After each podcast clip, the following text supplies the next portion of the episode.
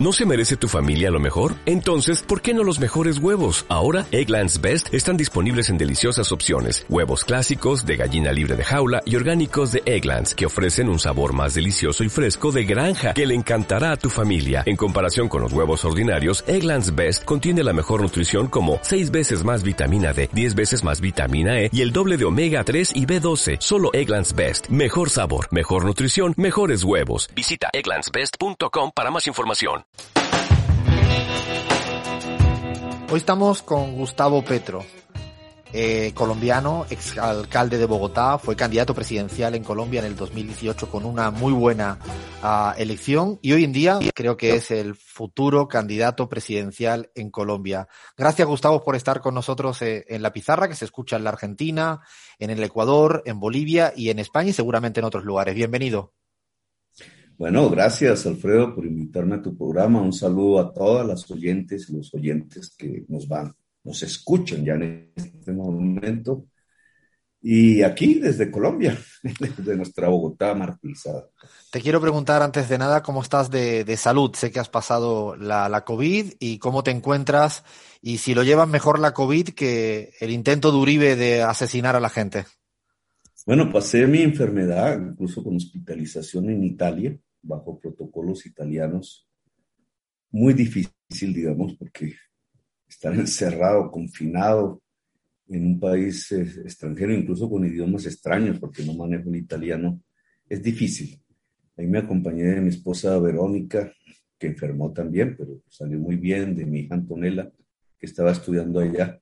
Y eh, difícil, peor fue regresar. Me costó trabajo, eh, dinero, esfuerzo, es difícil, digamos, moverse en el mundo de hoy. He llegado a Colombia y me coincide mi llegada con un estallido social. Eh, que pues ¿Cómo, mis ¿cómo cuentas, le explicas, digamos. Gustavo, a la gente de Argentina, de afuera, que incluso una buena parte de los medios de, comunicación internacional ponen protestas sin explicar las razones, a veces le llaman vándalos, a veces violentos. ¿Cómo le explica si solo se debe a una protesta como consecuencia de un basta ya, una reforma tributaria, o si eso es la gota que colmó el vaso de, de algo más? ¿Cómo le explicaría a un ciudadano ciudadana argentina, ecuatoriano, español? Explotó, digamos, un proceso, ¿no? Eso no es, no es de un día. El, el, yo encontré el COVID aquí eh, todavía en una escala muy superior a la que había en Italia. Una sociedad que, un sistema hospitalario que está eh, prácticamente colapsado. Eh, pero el gobierno decidió presentar esa reforma tributaria y, centenares de miles de personas, aún sintiendo el temor del COVID, el miedo fue inferior a ese, a ese virus que la indignación que causó el hecho.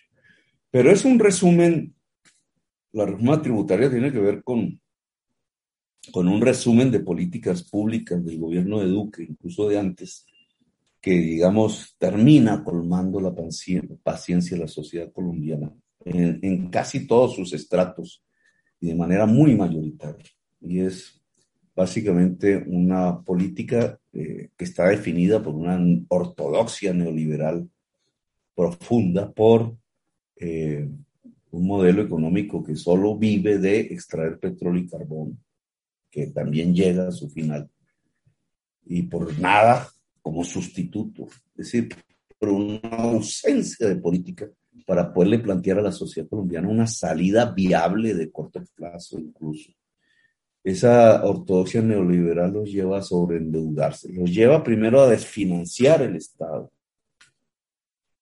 Reforma tributaria del 19 para tratar por la vía de mejorar la rentabilidad de las corporaciones petroleras, carboneras y financieras, de superar el hecho de que el precio se desplomaba. Eh, y entonces desfinancian el Estado en el 19. Y por otra parte, ya con el virus, entonces sobreendeudan el Estado, pero no para salvar los puestos de trabajo o, mantener a la población por encima del estado de pobreza, sino para salvarle las utilidades al sistema financiero. Eh, y entonces la pobreza, la gente entra en pobreza, 42% de los colombianos, los pobres en extrema pobreza. La pobreza es más aguda en las ciudades, sobre todo Bogotá. Un millón de personas, Bogotá tiene 8 millones. Había hecho un esfuerzo progresista la ciudad, de, tres administraciones seguidas, incluida la mía, de, de, disminuir pobreza, disminuir desigualdad social. Habíamos logrado un éxito que incluso te tengo que decir, si uno mira las estadísticas, es superior a la de todos los gobiernos progresistas de América Latina. Y todo eso se va al suelo. Un millón de personas pasa a la, a la pobreza en la ciudad de Bogotá. La clase media prácticamente desaparece. Y entonces, claro, hay una sociedad, una crisis económica, social, vital, y de pronto aparece un gobierno, ya con la reforma tributaria en el 2021, diciendo impuestos a la comida, impuestos a los que trabajan.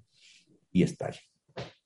Pero ¿por qué hace eso el gobierno? Porque es una forma de financiar lo el desastre que él mismo produjo, desfinanciando el Estado para, para ayudar a la economía extractivista y sobreendeudando el Estado para mantener las utilidades financieras. Eso la sociedad ya no lo aguantó y por eso hay una primera fase de la movilización eh, masiva, enorme, que derrota el proyecto del gobierno. triunfo popular. Eh, y el gobierno queda a la defensiva, quedó desconcertado, digamos, sus niveles de popularidad bajaron aún más de los que estaba, pero entonces viene la segunda fase, que es el verdadero uribismo, que ya no es Duque, es Uribe. Y, la segunda fase es una represión bárbara, la transformación eh, de la ciudad que manifiesta, de la manifestación y del joven popular como actor de esa manifestación en objetivo de guerra. Y eh, entonces viene esta segunda fase que tiene... Y en ese, en ese punto, perdóname Gustavo, en ese punto de eh, criminalizar la protesta y convertirlo en objetivo de, guerra, ¿crees que ellos lo hacen porque confían en que hay todavía mucho uribismo social o sociológico y eso le podría dar la manera de afrontar eh, las elecciones de cara al año próximo en mejores resultados que los que está actualmente. ¿Cómo lees ese otra vez intento de plebiscitar sobre la guerra a la manera de Uribe? Es una estrategia electoral, que no tiene en cuenta al joven que están asesinando y que no tiene el policía que está asesinando al joven.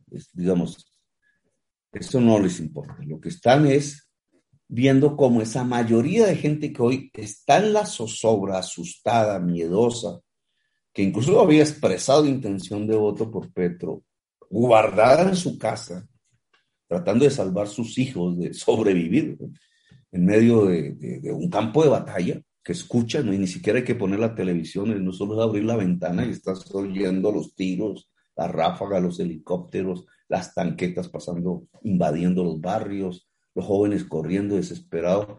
Y entonces ellos que ya tienen esa lección, de cuando existía la FARC, la guerra, usaban ese miedo para sacar sus votos y eran mayoría electoral.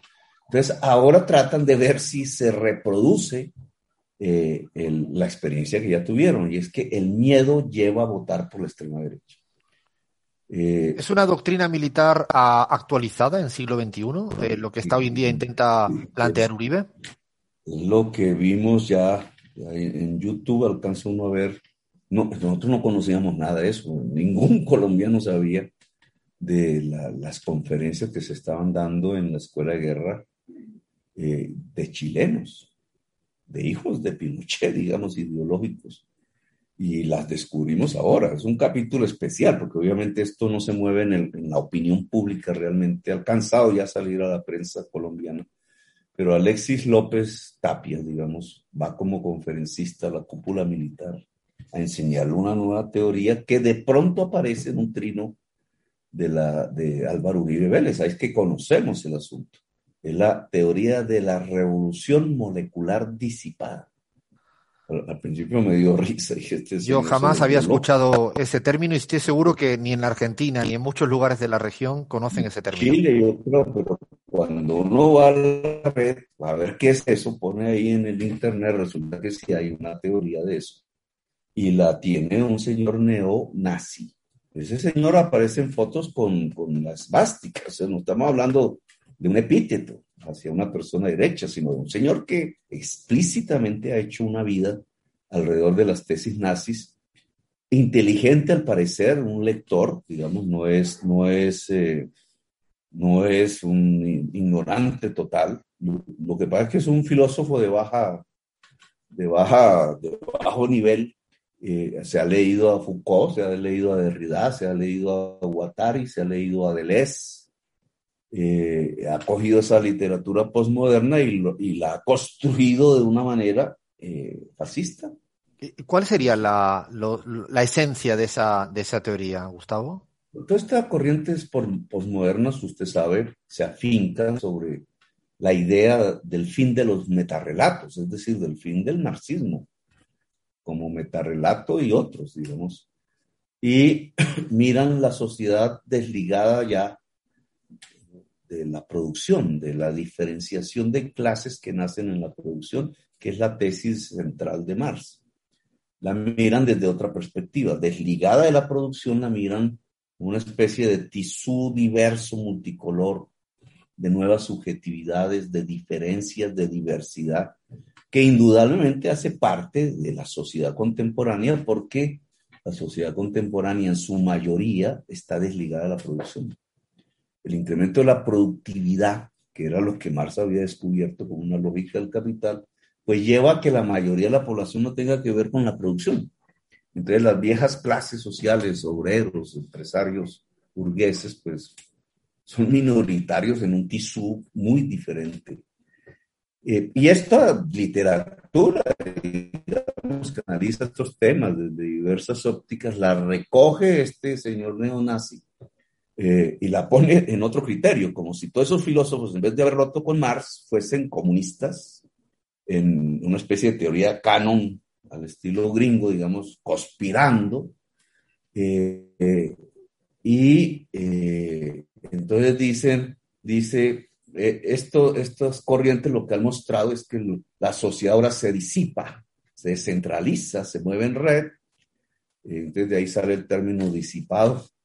Se mueve a través de singularidades, de causas muy, muy o locales o, o de nuevas subjetividades como el feminismo, como el ambientalismo, como el animalismo. Y entonces ahí sale el concepto molecular. Hasta ahí, digamos, no ha roto, en vez de singularidad, pues le pone palabra molecular, pero le pone la palabra revolución, es decir, que es una arquitectura premeditada hecha por el comunismo internacional para hacer una, para llevar la sociedad al comunismo. Entonces ahí sale revolución molecular disipada. Y entonces, como eso ya no se expresa en la guerrilla o en el partido bolchevique clásico o en la toma del poder como se veía en el siglo XX, en la, Guerra Fría, en las guerras populares y prolongadas, entonces ahora se asimilan las grandes movilizaciones contemporáneas eh, al estilo de la Chile, pero en el mundo hay las formas de movilización actual y allí ve el nuevo escenario de la guerra. Y entonces traza una estrategia contra las movilizaciones. Y ahí donde, digamos, se vuelve interesante para las cúpulas militares y policiales, y por eso devuelve un conferencista al que le pagan por decir esto, porque entonces propone una estrategia de guerra a la revolución molecular disipada, que es una guerra, digamos, es una estrategia de guerra contra la manifestación ciudadana. Ya no contra el partido bolchevique o la guerrilla de la FARC o, el, o el, Vietcong en el Vietnam, etcétera, bajo la modalidad de la Guerra Fría, sino es contra la manifestación ciudadana. habla de teatro de operaciones, entonces de escoger una ciudad como el teatro de operaciones. Yo vi que en la práctica los militares los policías chilenos actuaron bajo esas tesis. Pero está en toda su dinámica porque Álvaro Uribe la volvió su tesis. Entonces estamos hablando ya no de un loco de bajo nivel intelectual y un mercanchifle que busca plata para vivir de eso, sino de un expresidente con mucho poder en Colombia que la está aplicando. Pero fundamentalmente lo que está buscando es destruir los altos niveles de popularidad que ya nosotros sabíamos, de intención de voto que ya nosotros habíamos alcanzado. Es decir, esta es su estrategia para tratar de detener lo que ya parecía imposible, que es su derrota electoral el año entrante y el triunfo del movimiento progresista colombiano en las elecciones presidenciales del 2022. Estamos hablando con Gustavo Petro, senador colombiano y próximo candidato presidencial para el año próximo en Colombia. Eh, en esto, Gustavo, te pregunto también, eh, obtuviste una, una, bueno, una votación histórica en el 2018. ¿Cuánto crees que esa votación, esa masa electoral, hoy en día se ha conformado como identidad política en el 2021? Eh, ¿Cuánto hay de, más allá del voto, eh, cuánto hay de vinculación política, corpus político eh, hoy en día en Colombia con la que está cayendo encima al calor de esta, de esta situación conflictiva? Bueno, en, votos, Duque obtuvo 10 millones de votos y yo obtuve 8. No es una diferencia de dos, porque en elecciones un millón de votos de Duque que, que se volteara a votar por mí, pues ya es un empate o sea, un millón de personas que antes estuviera votando por Duque y que decidiera arrepentidos votar por progresismo y ya se ganarían las elecciones. La última encuesta eh, aquí me entregó el 40% del electorado, incluso compitiendo con toda la, todos los que se han lanzado. no es un escenario de segunda vuelta, sino hacia la primera. 40% ya prácticamente lo que yo alcancé en la segunda. Es decir, hoy por hoy, sin contar el crecimiento poblacional, hoy tendría otra vez 8 millones para arrancar. Y cuando hacen las encuestas de segunda vuelta, o sea, cuando solo hay dos, entonces yo le gano a todos los candidatos.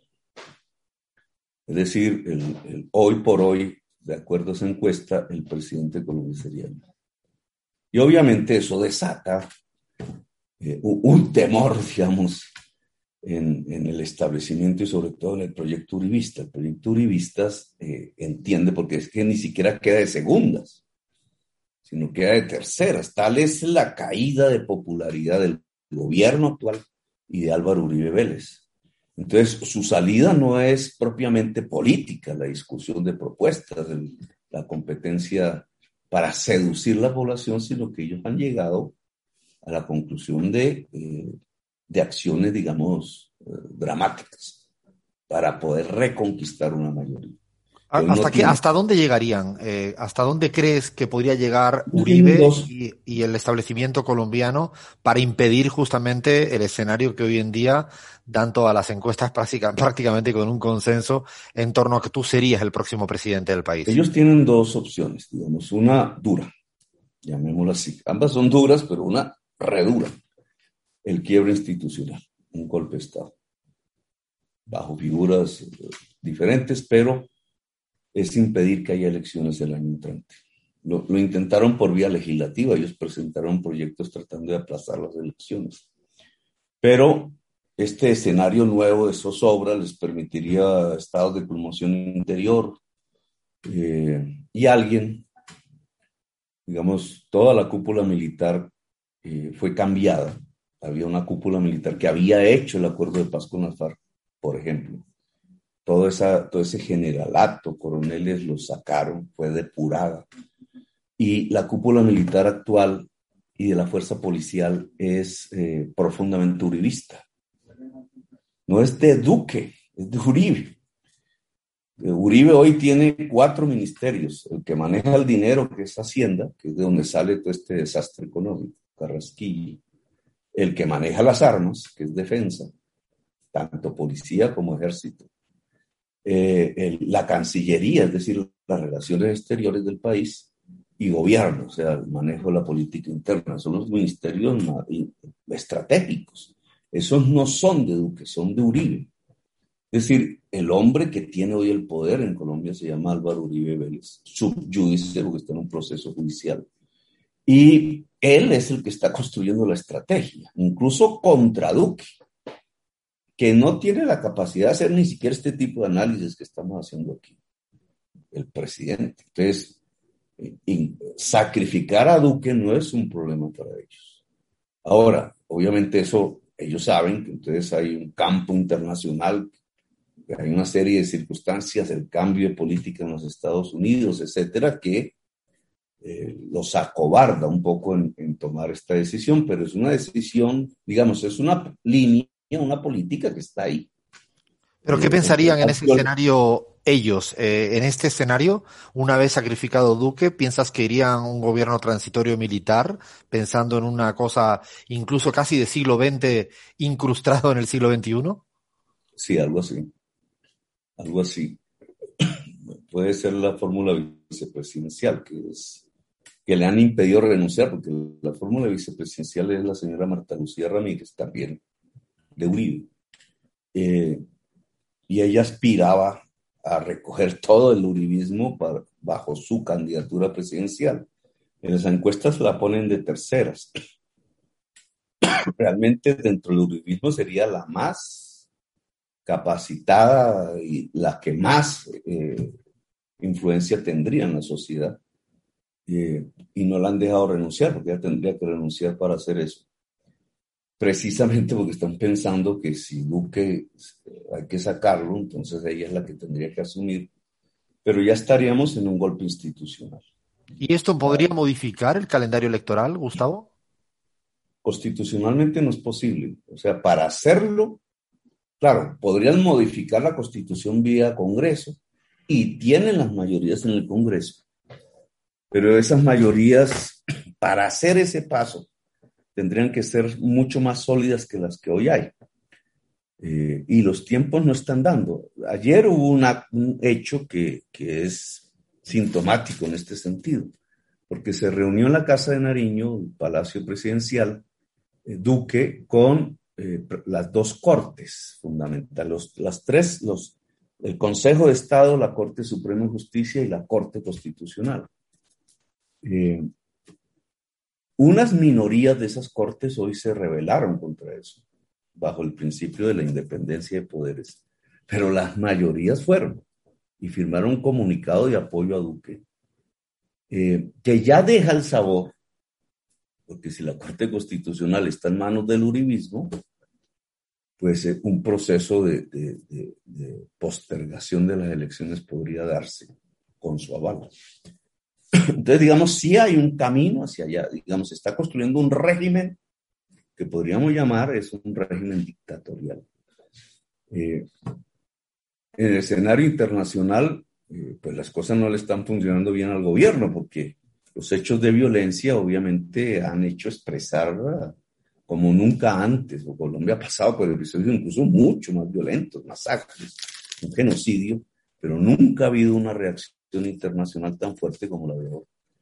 Eh, bueno, digamos, ese es un escenario que se está cocinando. El otro escenario, ya no tan duro, es que entre más violencia haya contra las manifestaciones, entre más muertos, entre más zozobra se provoque, entonces un núcleo de población pasiva eh, que hoy estaría votando por mí, digamos, de acuerdo a las encuestas, pase a votar por la derecha dura otra vez simplemente por miedo, que es como han logrado las mayorías electorales desde que comenzó este siglo, eh, que es un escenario más suave, porque, pero que implica, si lo logran, destruir la posibilidad de un cambio político en el país.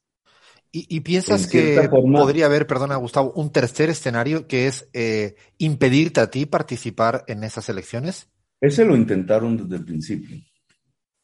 Digamos, desde que, desde el año 2000, desde el año 2013, llevo siete años lidiando con eso que llaman el lawfare, ¿cierto? De, cantidades de procesos penales.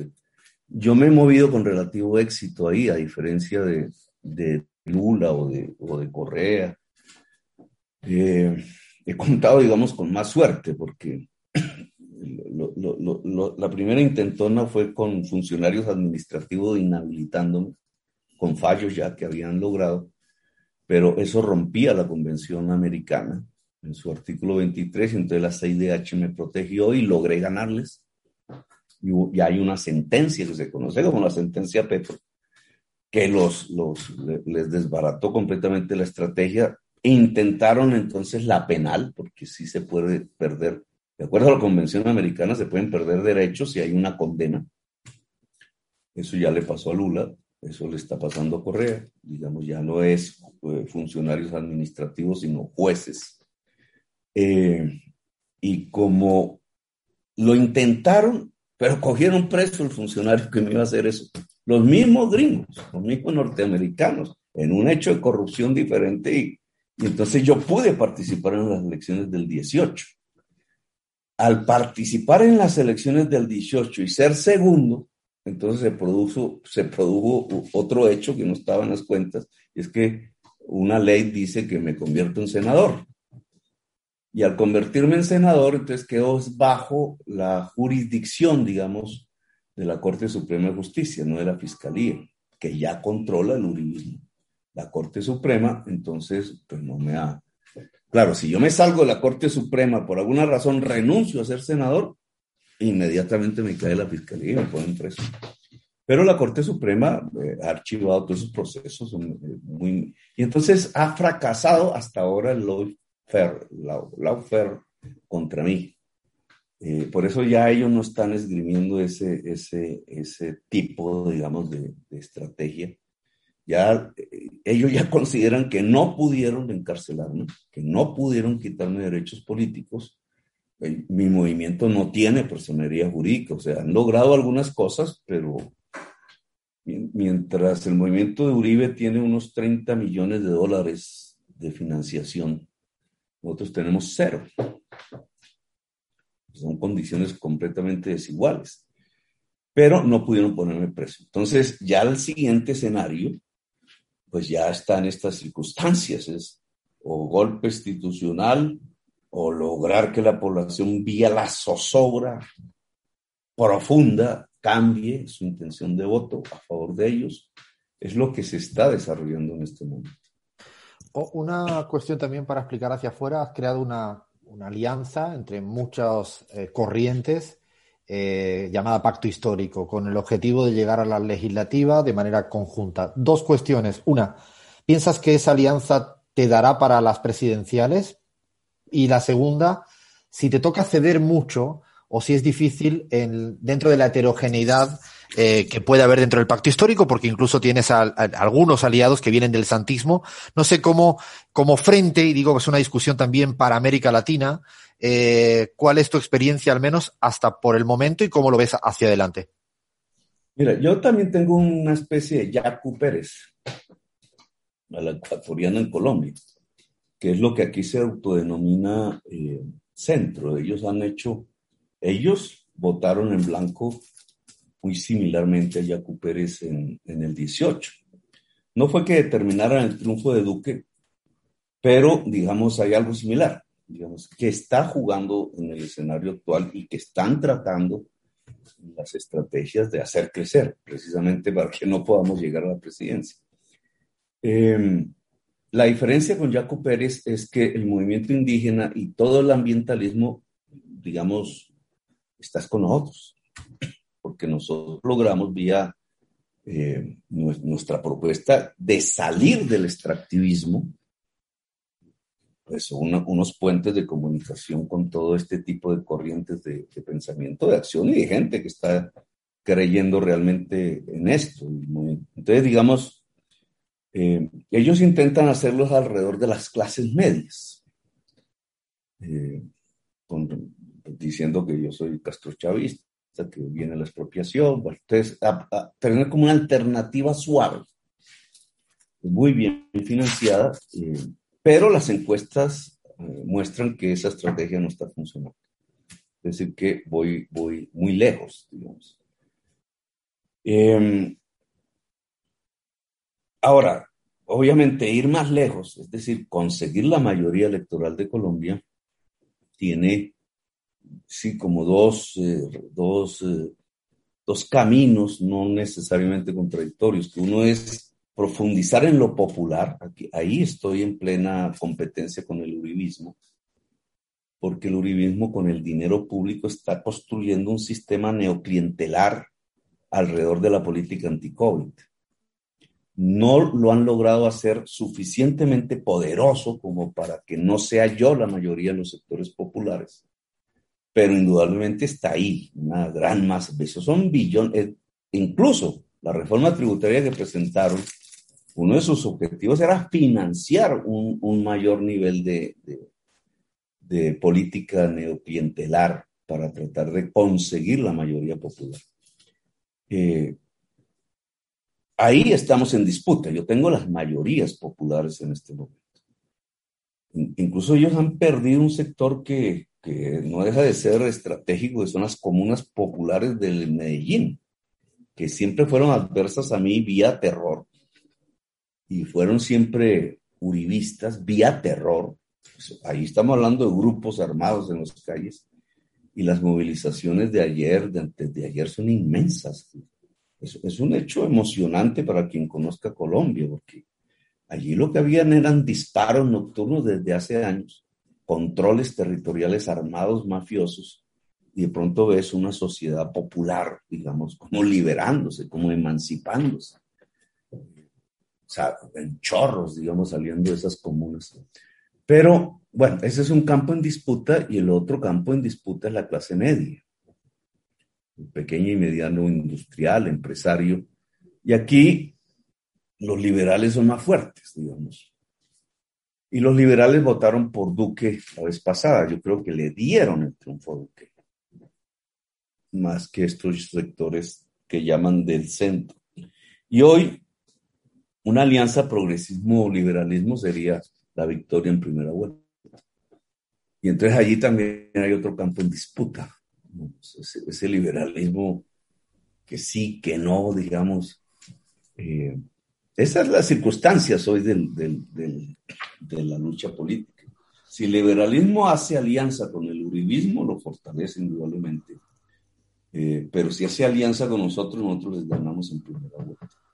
Antes de, ir terminando en preguntas más cortas, eh, otra de las cuestiones es la relación de un potencial presidente Gustavo Petro con el gobierno de Estados Unidos, con el Grupo de Lima.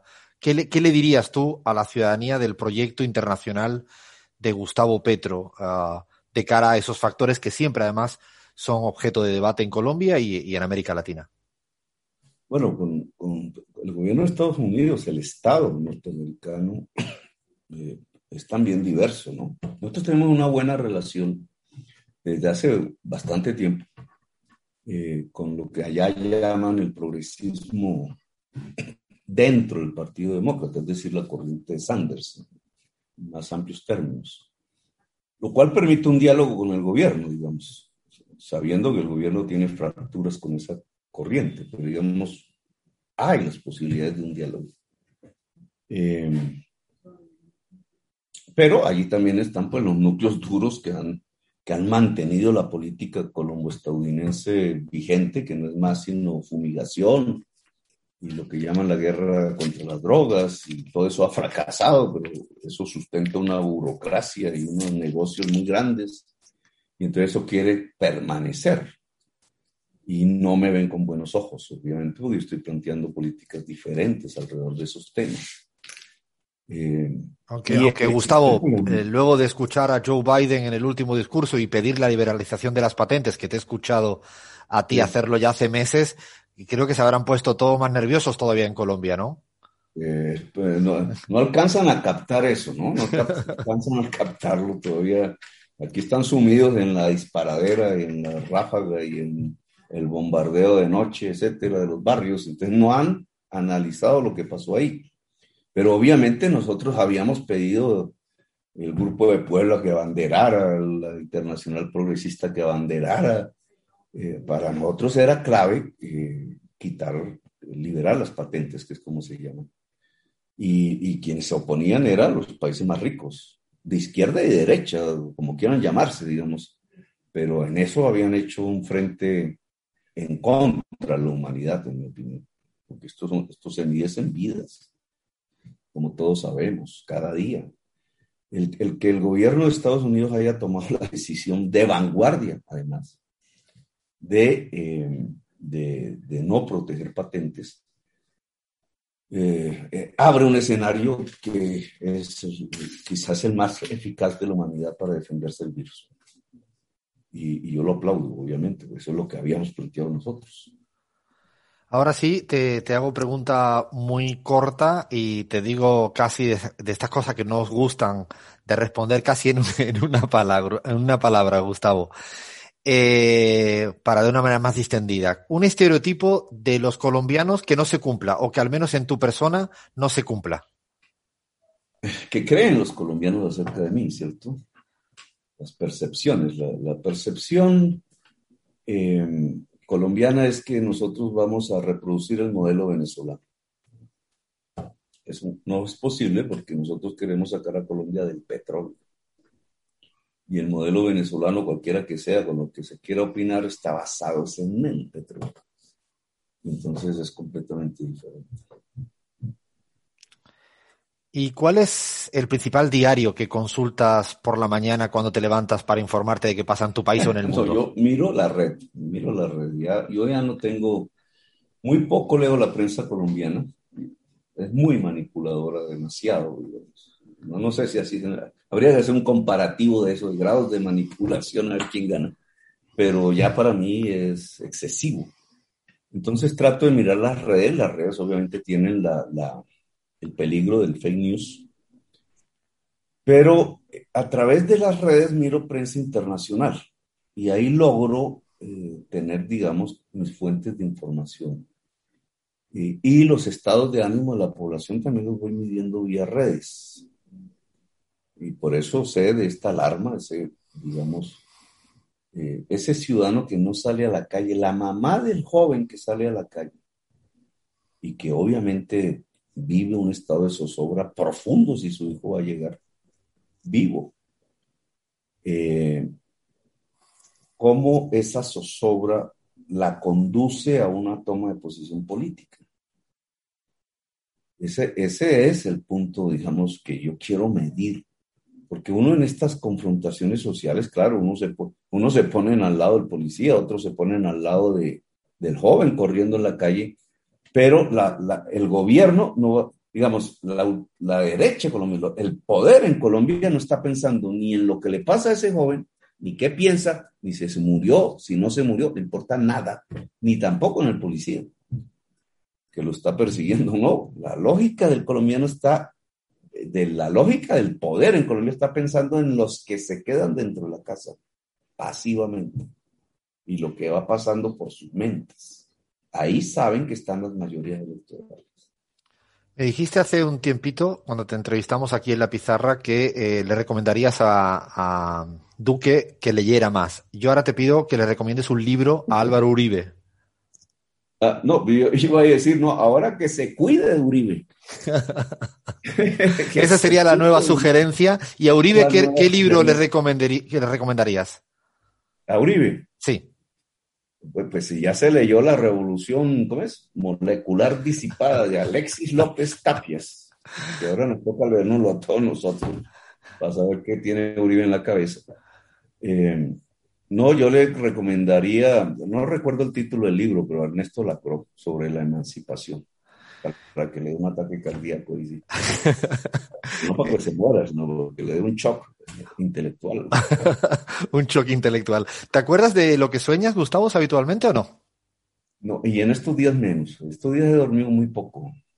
Anoche me, digamos, anoche, esta madrugada me acosté a las dos viendo redes, viendo, es que es dramático, digamos, porque ahí llegan los videos de la gente en el terreno hay una, una jovencita agonizando en una calle de un barrio popular, tirada, con un tiro en la cabeza. Ella ni siquiera se nota que estaba en marcha ni nada.